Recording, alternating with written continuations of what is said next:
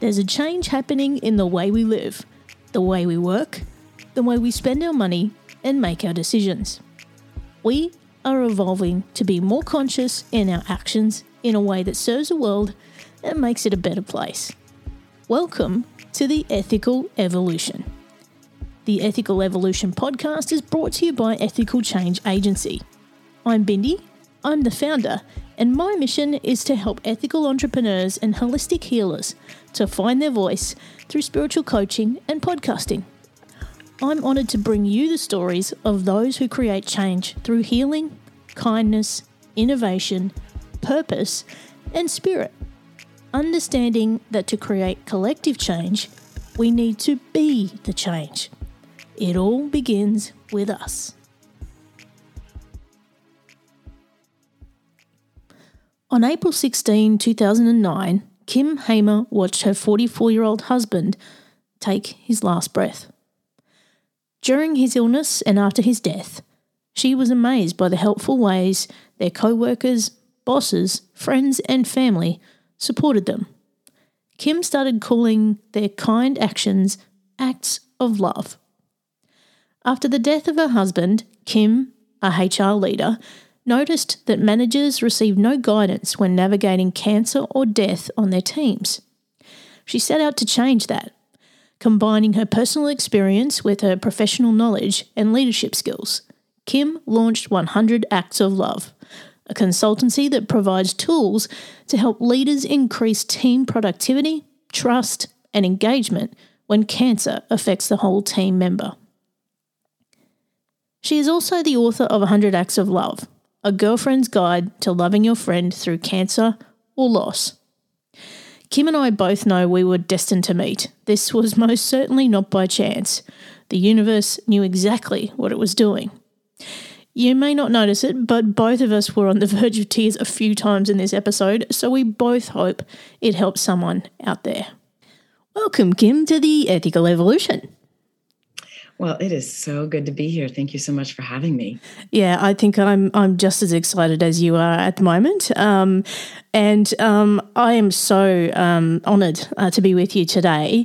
Um, for those who don't know who you are and what you do, can you tell us a bit about your story?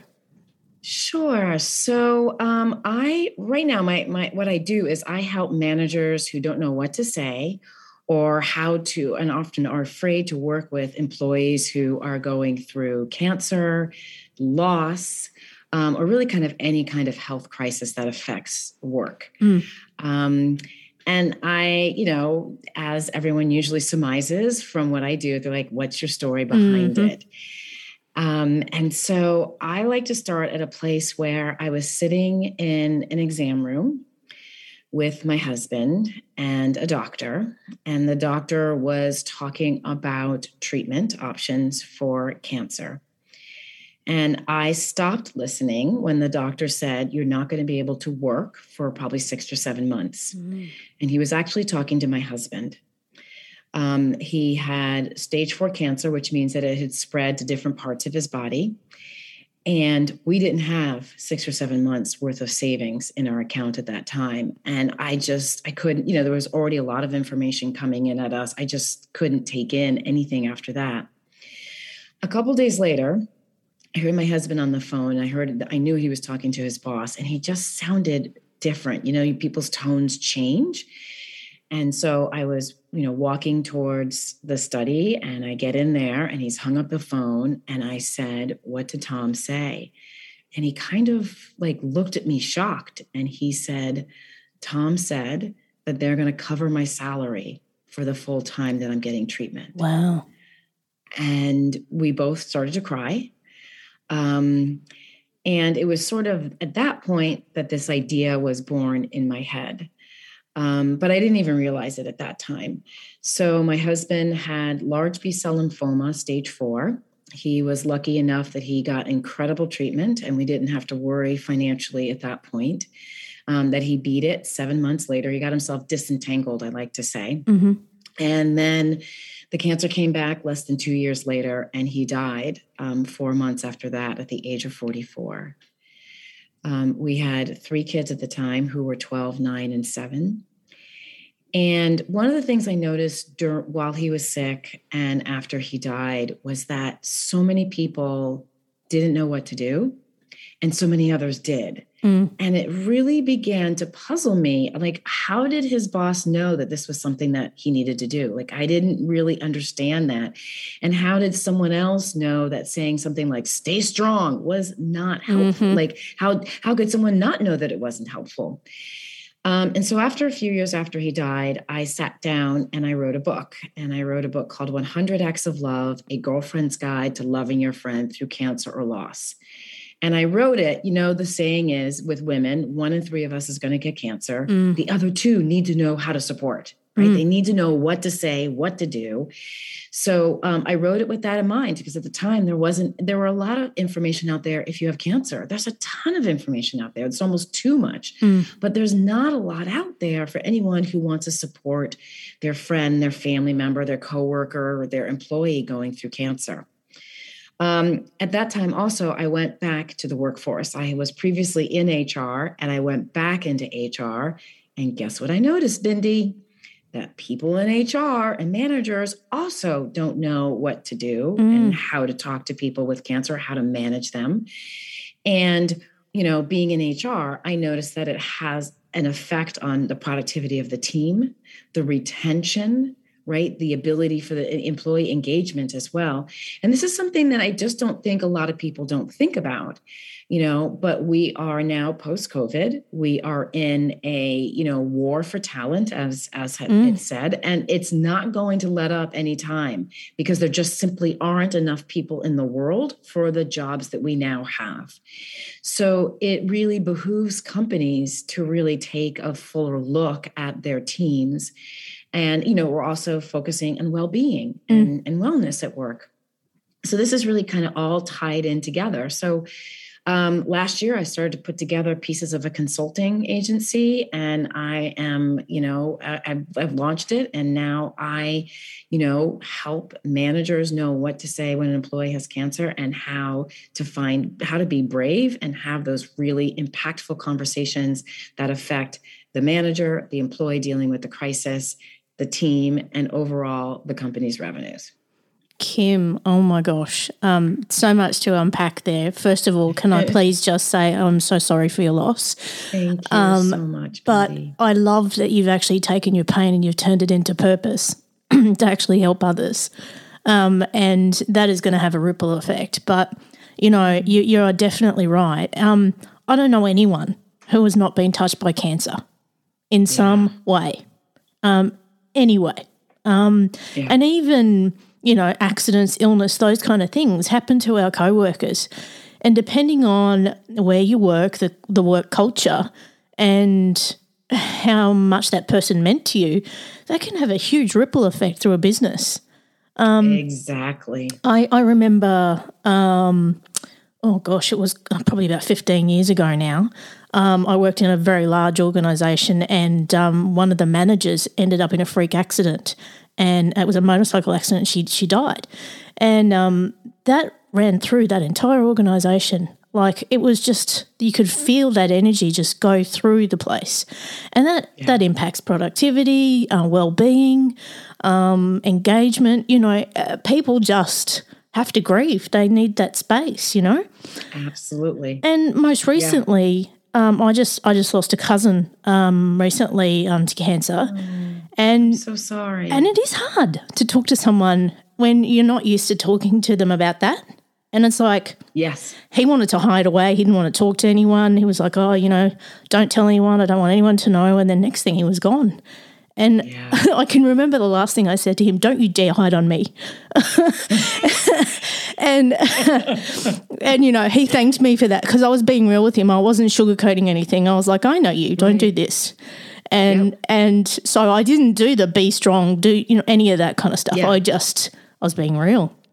And yeah. because he was still a person, you know, he's not the disease. And this is the thing, is that we we give it a label and we think that person has become that disease and there's nothing more to them, which right. you know is probably what fuels how people react to this Il- this illness. Um, there's actually um, a well-known um, Australian artist here who's uh, got cancer at the moment and it's terminal, um, and and he actually said, "I don't want people to say to me, stay positive, because that Yes. doesn't cure cancer." Yes, yes. That is on the list of things not to say. Mm. Yeah. So, so if we're in a situation where someone we love, um, or even someone we work with, um, tells us that they've got a diagnosis, what's the first thing we should say? Well, I'm going to kind of skip a little bit back. So I have a five step process that I recommend for every, you know, it can be for a personal, you can walk through it or, or, you know, or it's a team. And really the first thing, if you have the chance, which often sometimes doesn't happen, is to really just acknowledge your feelings. Mm. Because I think that what happens is we get really tight, like emotionally tight when we're afraid of what could possibly come up. Yeah. right? So if someone if you're working with a client and they have cancer and you're thinking about your cousin you know it's possible that you could cry during a meeting Mm. right? And and nobody you know we're still not navigating emotions at work well. And so that that's a terrifying thought that i'm going to get in this room with my boss and i'm going to hysterically cry. Or you know maybe maybe you just lost your mom to cancer and you just found out your friend has cancer or your employee has cancer. Or maybe your parent you know like my kids you know their father died of cancer when they were young so it could trigger all sorts of feelings and there's nothing wrong with the feelings what happens to most of us is we judge them Mm. and so we judge them as inappropriate or appropriate. We judge them as bad or good. We judge them as timely or not timely. And that really ends up, you know, kind of pushing down our own feelings. So I recommend, like, I will have people write, you know, about what does it mean to you when someone tells you they have cancer? Right? We all have our own experiences. Some of us have had no experience, and all we see is bald people on TV Mm. or on TikTok. Mm. So we think that's what cancer is. But it's really important that you get all those ideas and feelings out on paper. Once you have that out on paper, you can actually figure out what to say. But I get that most of the time we don't have time to kind of get through that. So, what I often tell people right off the bat is the first thing never to say is don't say, if you need anything, let me know. Mm. And it's a really good phrase. It feels really helpful. I used to say it all the time until I was on the other side of it. And there are three reasons it's not helpful. One, what is anything? I mean, Mm. really, anything is too big. You know, Bindi, I could be like, maybe I need to get you a new mic, or you know, I know that you're sick and your dry eraser, dry erase things just went out. Like, do you want that, or do you want me to fly over there and take care of your cat? I don't know if you have a cat, but you know, so anything is too big. At the first time when my husband was diagnosed, I had a toddler. Does that mean that you were going to just take? I live in LA. We take care of our cars. We're obsessed with keeping our cars clean. So does that mean you were going to take your just detailed car and go pick up my snot nosed, sniffling, coughing toddler at preschool? Or did you mean that you were willing to go pick up a gallon of milk for me? Right? Like Mm. anything is too big. The second reason it's not helpful is because you're asking the person in crisis to take apart their day and to find one thing that you might, that you maybe meant by anything. And when you're in crisis, your head is out the door. Mhm. You know, you just don't have the brain mental energy to do these type of things. So, you know, I would someone would ask me anything and and and beyond meals, I couldn't think of anything. I really couldn't. It was my friends who came to me and said, "We should make the kids lunches for you and deliver it to you on Sunday." And I was like, oh, right, that's a good idea. Then I was like, oh, wait, what about the sandwiches? And they said, we can provide you with all the things so the kids can put together their sandwiches, right? But that idea never dawned on me Mm. um, you know, the idea that that someone would get me. I was complaining about a light fixture that was in my kid's room that wasn't working, and someone said, "Oh, I'll get you a handyman." That idea would have never crossed my mind.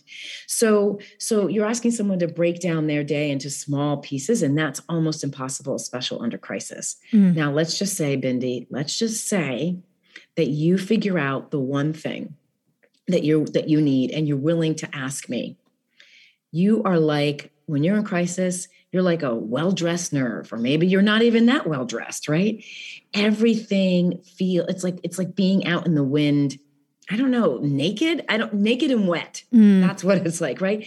Every little breeze that comes by, you feel. So you're feeling very vulnerable. And now, now you're expected to gather the courage to come to me to ask you to do something that I may not have meant by anything. Right. And so all of a sudden, you're, you know, I'm not going to take that risk. Mm. You know, I'm not going to take the risk of, of burdening you. I know you have a busy life. I don't want to I don't want to burden you with my little thing that I need to get done. And worst of all, I don't want to hear this. oh, um mm. can I, you know, like that hesitation? Yep. Right? So I'm not going to ask. I'm not going to ask you to do anything for me unless you're like my bestest friend and I, in which case i'm going to whip out a list and mm. be like here are all the things pick one mm. um, so that's usually what happens and we don't think about that when we offer that because in the moment it feels really helpful and in the moment we really do mean anything but we all have our limits so one of the things i often tell people is to be as specific as possible right so just you know hey i will walk the dog for you every friday what time does you like to walk the dog? At five? Great, I'll be there. Mm. Right? Be as specific and offer more than once. Because, like I said earlier, that person's in crisis and they are probably not going to remember what you offered. So offer more than once. Um, so that's sort of the really, that's like what you do when you close. But, you know, there is nothing wrong with acknowledging like what you just did. I'm so sorry for your loss, right? Or even better, I'm so sorry about your husband's death. I'm so sorry that you had cancer, that you have cancer, and this is part of your journey. You know, my heart hurts for you. I don't know what to say.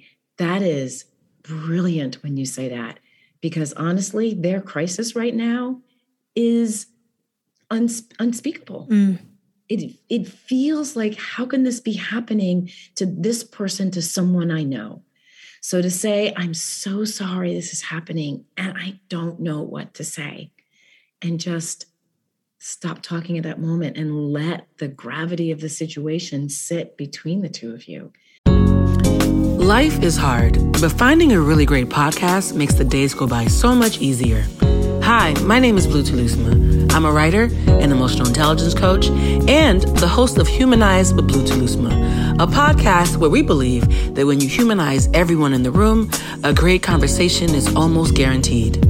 Join us every week here on Electricast as me and my guest co hosts unpack big topics and interview even bigger personalities with a sense of humor and a dash of mischief. If you're looking for a new best friend in your head, we've got you covered. Electricast. And you can do this at work. And in fact, I recommend that you do this at work because what you're doing in that moment as the employee or employer or the co I'm an employer or the or the coworker is you're acknowledging the gravity of the situation. And if we take a big step back to the world we're in right now, we all want to be acknowledged right? We all want to be like hey you know what? Your life sucks right now. And that's you know that's that's an okay thing to say. It really is. It's it's like you know if you're with your friend you're like wow it sucks. And your friend can go yeah it does. And you can have a little bit of a laugh. But acknowledging what they're going through is really the most important step. And it's the first step in moving forward to being as helpful as you possibly can Mm, and uh, and I think that's a really key step that I think we sometimes miss is is just making that space. You know, um, we feel we've got to fill the void, but really we need to make the space uh, for acknowledgement and just just to be safe in that space and let happen whatever needs to happen. Um, and you know, yes. you were you were talking about the feelings before, and you know, I think a lot of us um, aren't comfortable with just letting that out and expressing right. what we're actually going through and that's that's actually all part of the healing you know um, yes. and yes. making space for that Yeah, and you know, I mean, there's so many different ways. You don't have to, you know, if you're if you're the receiver of the news of someone's cancer, you don't have to cry right there. You can go. You can, you know, look. I my I belong to a support group of widows, and we used to say the best thing was our commute to work because we would cry all the way into work Mm. and dry our eyes and reapply the mascara, and then we'd cry all the way home right so so you don't necessarily have to even acknowledge the feelings publicly but it is really important that you acknowledge them because they leak out of you Mm. and and that's where those statements of stay strong be positive come from they sound like they're sort of helpful but they're not Mm. and what you're doing when you say things like that is you're saying to them I cannot deal with your issue. I am not going to have any emotions. I do not, I absolutely do not want to connect.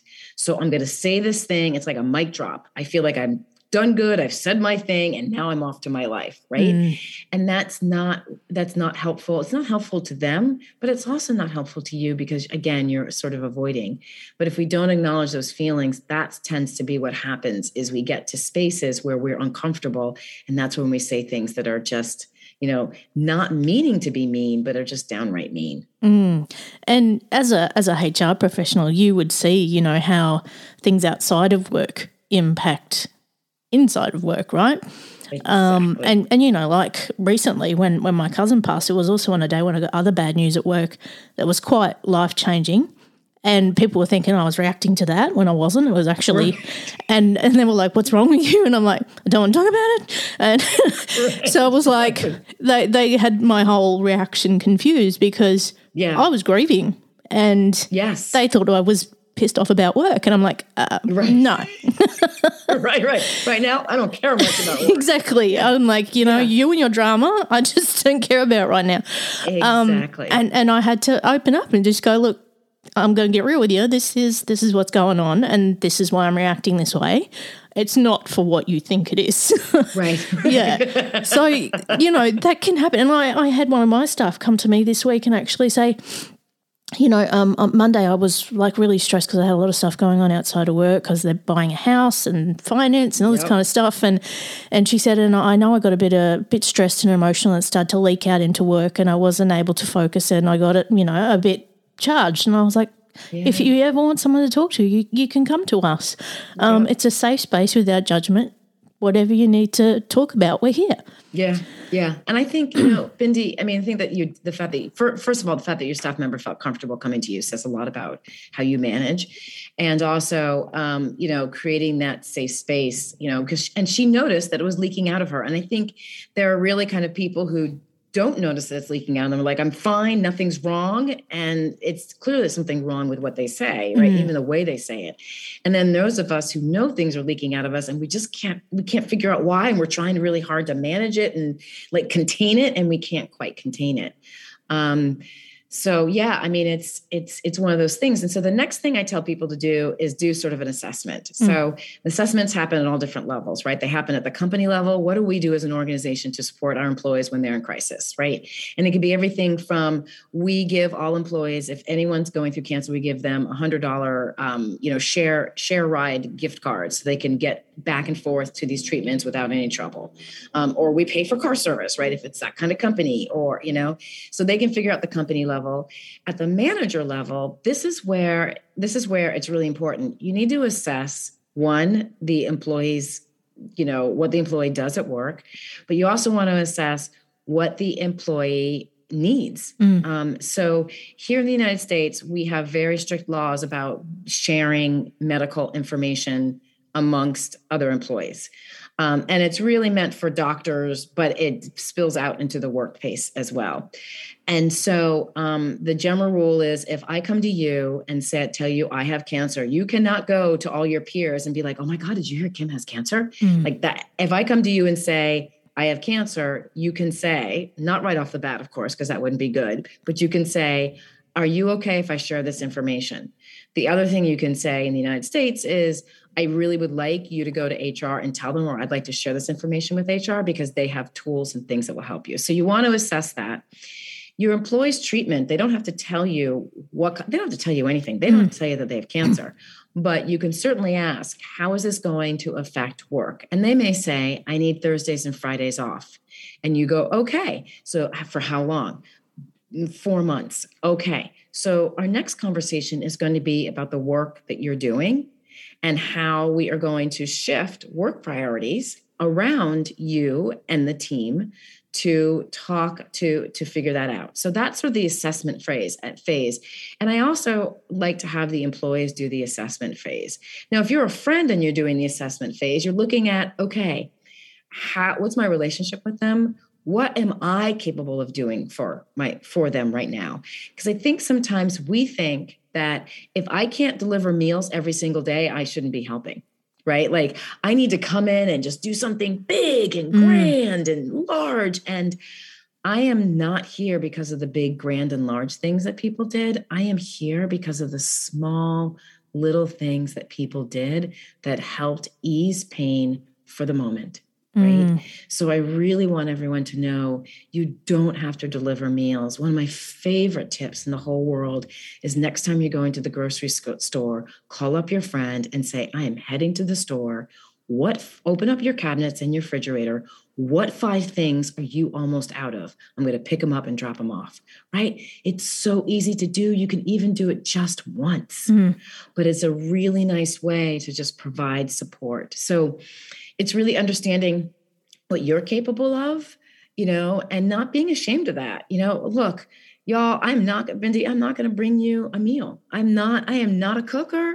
It stresses me out to think about what goes with chicken and like putting everything together and the timing stresses me out but I will go grocery shopping for you like nobody's business. and if that store doesn't have that item, I will be there at 7 a.m. to meet that truck to get that item off that truck to make sure it gets to your door. So that's my helping superpower. Mm. We all have them you know, some of our helping superpowers are you're the one that they can call at 2 a.m. to go to the grocery store to buy tampons, mm. right? Like, like, so that may be your super helping power. You're not the one who's going to call every day.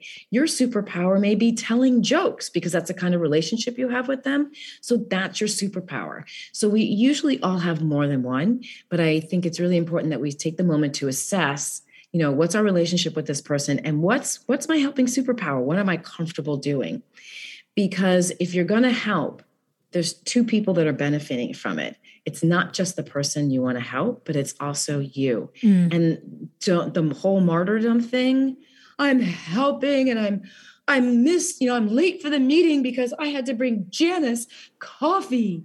And that's just that's not helpful. Um, so I think that's a really important part to do. And then the next thing you can do is that's where the thoughtful action comes in. So that's where you get to see what is it can I do? What am I, you know, what do I want to do? What can I do right now? Or what do I need to wait till next week to do? Um, at work, you know, that's really coming up with a work plan and coming up with a communication plan. So it's not just the employee telling you they have cancer, it's how do they want this information revealed to others? Do they want it revealed to others? And if they do want it revealed to others, do they want to do it? Do they want email to go out? Do they want it announced on a Slack channel?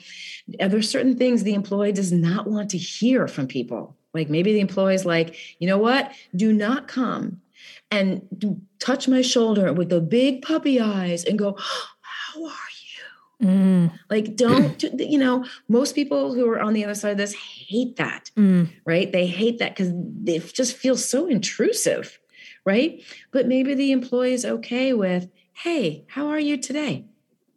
Right? That that's an okay question to ask, hopefully. So it's really understanding all those little pieces that go into it. And then it's when you have a work plan, it's really taking the time to revisit that work plan. Because mm. I can tell you, my husband probably could have worked the first month after chemo, the second month after, after the third round of chemo. No way could he have held a job. No. You know, yeah. because it has the it has you know accumulating effect. Um, some cancers don't require chemo. Sometimes it's immunotherapy. Sometimes it's radiation. Sometimes it's surgery, radiation. Sometimes it's chemo. Like the the the possibilities mm. of treatment are huge. So it's important that we're not assuming how this is going to go. The other thing is because cancer treatments have evolved so much, a lot of employees can work through their treatment. Mm. So I find a lot of times people assume that you, they're not going to work. Um, but that is not always the case. So, understanding all those pieces of information, the assessment will allow you to take thoughtful action during that time. Um, and then the last one is sort of a rinse and repeat, right? It's really understanding, you know, I mean, I, I do want to mention too another thoughtful action you mentioned death, right? Your cousin died and he, I'm assuming he was working. Um, oh, he wasn't at the not. time, no. Okay. Okay. So a lot of times, you know, like you said, people drop dead. You mentioned earlier someone died, a, you know, motorcycle accident at work, and just work was like, ah. Mm. And a lot of times, um, what happens is some companies will bring in crisis counselors, which are really good. They're really good, but I don't think it's good to bring them in in the beginning. Mm. I think bringing a crisis counselor in for several weeks at a certain four or five hour thing for a day, a period of time is really helpful because grief doesn't show up on time. Yeah grief doesn't show up, you know, like, oh, it's Wednesday and um, I feel very upset. So I'm going to cry, cry, cry now and it's all good. So I, I recommend that people bring in um, grief counselors then. And there's so much more you can do. I recommend that organizations hold their own memorial service mm. because oftentimes organizations will show up at the funeral of the person who died and it's fantastic you know as as a person who you know watched the whole school show up for my husband it was so moving and so touching but the school still had to grieve. Mm. they had to be they had to walk past his office every day right? They had to see it going from full to being completely empty. Then they had to see someone else take over that office. So there's a grieving process, and oftentimes um, companies don't take the time to acknowledge that. And it's really you can hold a memorial service about the person. You can ask people to speak, and you can have lots of tissues around, and it can be you know a certain time during you know you set up a time, and you can put together a slide deck. I mean, there's so many things you can do, and that signals to the organization to the employees, hey, you know what, this person is really missed. And it also signals to them that I matter mm. right? Because if I die, people are going to miss me here in this office. And this is how they show that recognition. Um, so it can really do a lot. I mean, it sounds horrible, but it can do a lot for your employee engagement. Yeah. Um, that the particular example um, where um, we lost a, a co-worker in, in an accident, um, the the company had a, a, very very large grounds um, where where they're located, and they ended up putting a little monument on the grounds with some bench seats that people could go and sit and just oh. be with her, oh. which was lovely because you'd be sitting there working away and you'd see someone out on the seat and you'd be like, "Yep, there was Tiffany." Yep. Yeah. Yep. So yeah. it was a yeah, lovely thing to do. Yeah. Sweet. Yeah, that's a mm. lovely thing to do. Yeah, yeah. So I think, you know, there's so much more that companies can do. They just don't think about it. And it's, and, you know, it's, it's it's one of those things that happens you know it happens and then and then people don't think that this is a necessary part of it and then they when they hear me they're like oh i wish we had had you here mm you know because they saw the productivity i was i was um, talking to a friend of mine who leads a fairly large sales team and one of her lead people died and this is years ago and she she did call me and say hey you know what do i say to the family but we didn't talk about the effect on the business and she watched the sales of the team drop mm. and sort of like in this panic of like we've got to make these numbers y'all we got to you know but people were feeling the loss of this key member mm. um, so yeah, it's it's just important that we walk through this and we have these. Look, it takes courage to have to walk up to someone and to acknowledge their loss. It takes courage to walk up to a team and say, you know what, y'all, I miss him too. Yeah. You know, yeah. it takes this is this is not a game for this is not a thing to do if um this isn't a thing for everybody which is unfortunate but this is it does it takes courage to do these things and to have these you know systems in place at work so that you can really help your employees um, there's a fear that will just never you know the person will always you know never stop crying mm. and and they do they do stop crying at some point it just may not be today Mm. Yeah, and you know, I mean, when any anyone or even our pets die, that can be um, also really tough as well. Uh, another thing I've recently been through, but um, you know, I I also had that happen to a friend of mine, and and they're on the other side of the world, and I was like, what do you say? You know, like I can completely imagine what she's going through, And I, you know, instead of it being a negative or a horrible experience, I tried to turn it into a positive one. And I said, you know, Yep. every ending is a new beginning. Yeah. Yep. Yep. And it changed the whole mindset of it, you know? Yeah. Yeah. I mean, Mm. and and that absolutely can. You know, I think it's just making sure that that person, you know, I think it I I think what you said is great. Um, and you know, and some people don't like that Mm. because sometimes it feels like, you know, I had someone tell me a couple, it was a couple months after my husband died. They said, you know what, Kim, you really shouldn't worry. You're attractive, you're young, you can get remarried Oh, and and they meant they meant it as like don't be so sad like they meant it as like it's going to be okay like you have all like to kind of point out that in the future these great things can happen for me again but it was but it was mean mm, you know Not what you wanna wasn't- hear. it wasn't nice because i was like oh that's my problem I just need not to focus on the fact that my husband is dead, the one I married for 14 years. I need to just remember that I can get married again, you know? And um and and some and the and the fact that she put in the attractive part was sort of like mm. so if I wasn't attractive, I couldn't get married again. Like, like what exactly is that? Like that's a that, that I should feel better because of that. So you know, it's it's really kind of it, it's meeting them where they are, which is hard. Mm, Which is hard. mm.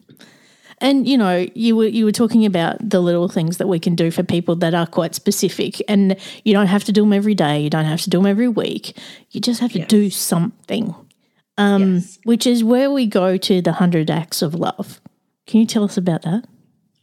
Yes. So I um I wrote the book, but I called it 100 Acts of Love is because every time people showed up at our door with something or took the kids or drove Art somewhere or came to visit him, it was like a little act of love. That's what it mm. felt like. It felt like they were saying, "We love you. Here's lasagna. We love you. We're taking your kids to the movies on Friday. We love you. We're coming to visit Art. We love you." Right? It just it just felt that way. And so I thought that's going to be the title of the book. And I don't know about you, Bindi, but I don't like like I'm a bullet point queen. Like give Yep. me bullet point, underline. Like, you know, Get to the point. I don't want to read exactly. Get to the point. Like you know, and so I wrote it with that in mind. And so every act of love is really very simple. And the idea is you could pick up the book. You'd be like, oh my gosh, my friend has my cousin has cancer. What do I do? You open the book, and the book says buy them a gas card. And you're you close the book you go out the door and you go get a gas card and you drop it off. It's meant to be very immediate. Most of the tips in there are things that anyone can do fairly quickly right? Um, i also organized it in a way that it's it's by chapter. So we all think we know how to help with food and that is bring a meal but there are so many other ways you can help with food. So there's Yeah. a whole chapter about helping with food. When someone has kids right? I had children when my husband was sick. And so there's a bunch of things you can do with kids because people often don't know what to say to the kids. And sometimes they ask how's your dad? And my daughter was like i don't want to talk about my dad. I'm here to play Mm. you know? And so there's other things you can do with children that will engage that will help the family with the kids like signing them up for camp or you know helping teenagers helping them helping them make something for the sick sick person in the family um, there's things you can do at work. There's things you can do to help celebrate holidays. There's things you can do with car help. Um, one of my favorite things that my neighbor did for me, and I tell the story all the time because it's it was such a beautiful gift. My my neighbor my neighbor's name was my neighbor's name was Nate, and one day Nate wandered up to the house and knocked on the door. And thank God I was in a place where I felt like I could open it. And he said, Hey, when was the last time the oil was changed in your car? And I was like, I have no idea.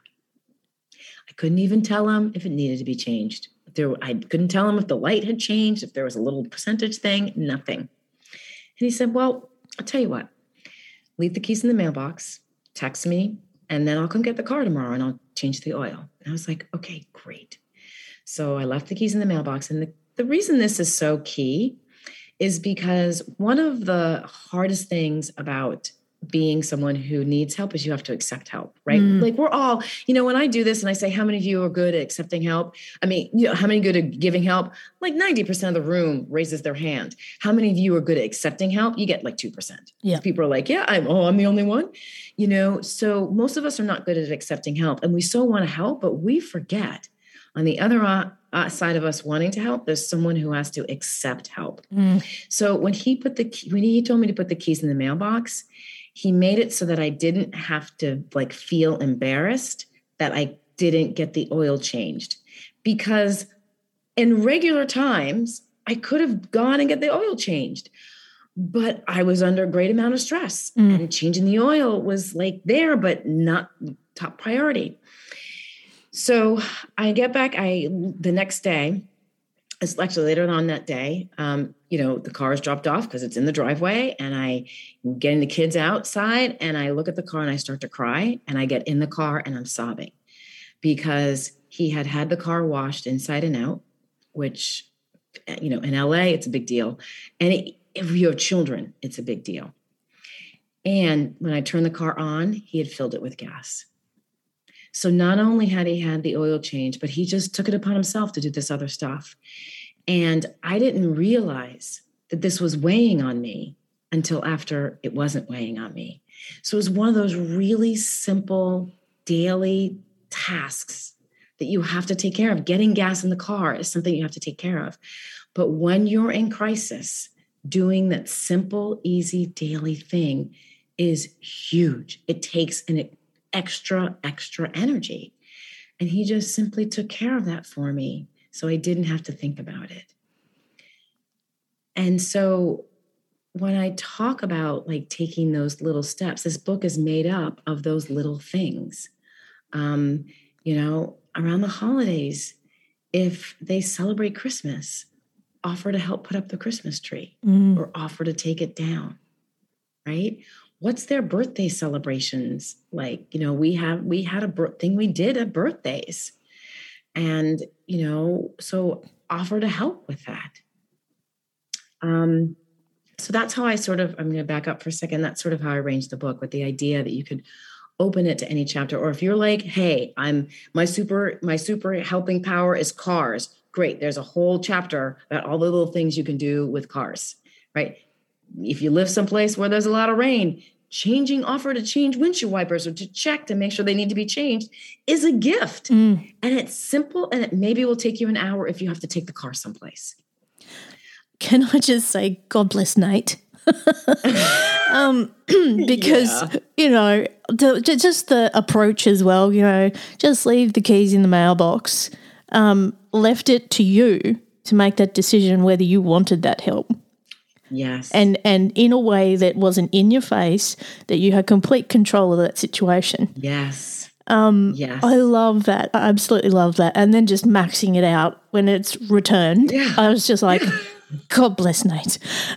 God bless Nate. Amen. God bless Nate. I actually have to give him a call. I haven't talked to him in a while. Yes. Well, tell him for me. God bless him. I will. Um, now, Kim, I, I know I could sit and talk to you all day, and, and I think pretty soon we'll probably do that. Um, I'm but, excited about that. um, if people want to find out more about you and get in touch, where can they go? Sure. So I know at the beginning I mentioned one thing never to say, and I actually have this free download that lists four other things never to say to anybody with cancer. But it doesn't only do that, but it also tells you why not to say them. So from there, you can sort of, you don't have to say what I'm telling you to say. You can figure out your own thing to say. So if you're interested in getting that free download, people can go to 100actsoflove.com, and that's the number 100 backslash what not to say. No spaces, no capitals, just what not to say. Um, I um, they can also visit me on my website at 100actsoflove.com. They can purchase the book there. They can purchase the book on Amazon. And unfortunately, sorry everybody in Brisbane and New Zealand and Australia, it's not available overseas yet, but you can get a copy of the ebook. So that is available. And um, also, please reach out to me and find me on LinkedIn. Um, in the next few weeks, I'm going to be relaunching my LinkedIn Lives. So if you have a question, anything you have any question about how do you what do you say to your coworker what do you say to your employee what do you say to your boss whatever it is please go ahead and dm me and i promise you that i will cover that question on my linkedin live i will not use your name it'll be anonymity Amazing. Oh, Kim, every workplace needs someone like you, can I just say? oh thank you Bindi. that's so sweet Now, I got the last big question for you. What's the mm-hmm. change you'd like to see in the world and how can we bring it to life? I really want at the heart of this is people understanding that they matter. And I think sometimes I'll talk about myself. Sometimes I forget. I think about all the things that I've done wrong and the mistakes that I've made and how I didn't call that friend on her birthday, right? And so they pile up and then I think that I don't matter. I think that I'm not important. And I am not here doing what I do because I'm super strong or courageous or I got through my husband's death or I was able to, you know, make lemonade out of lemons.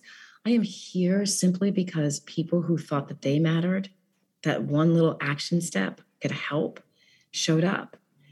And so I'm literally, you know, I'm digging, I'm drinking from a well that I didn't dig. Um, and I want everyone to feel, anyone who's going through a crisis like this, to feel that kind of love. What you do, no matter how small it is, makes a difference. And so that's the thing, that's the one thing I want everyone in the world to know. When you are on this earth, you matter. And how you, what you say and what you do and how you show up really matters and has an effect on somebody else. Oh, and that's exactly why you're here, Kim, because the whole mission behind this show is, is basically to spread that collective change. Because if we all do our bit, bit by bit, um, all we got to do is start, and it can be small. And if we all Absolutely. do it, then this is where we get a bigger change. Absolutely, 100%. So thank you, Bindi, for what you do. I love listening to your podcast. I can't wait to go back and listen to some more. Thank you so much. Kim, I can't thank you enough for being a part of the ethical evolution. Thank you so much. Bindi, thank you so much for having me as a guest. I really appreciate you. Thanks for listening to the Ethical Evolution podcast.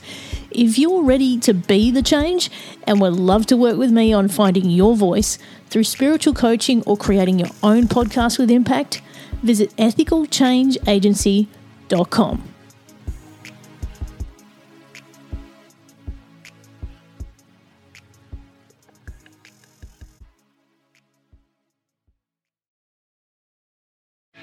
If you're a working professional wondering what's next for your career, you've come to the right place.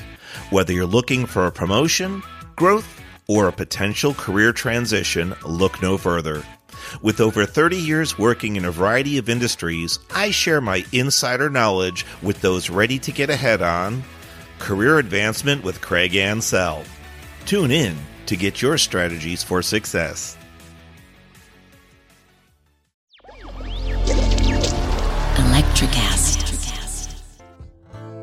Welcome to Tuning Into Sound Wellbeing, where we harmonise your mind, body, and soul.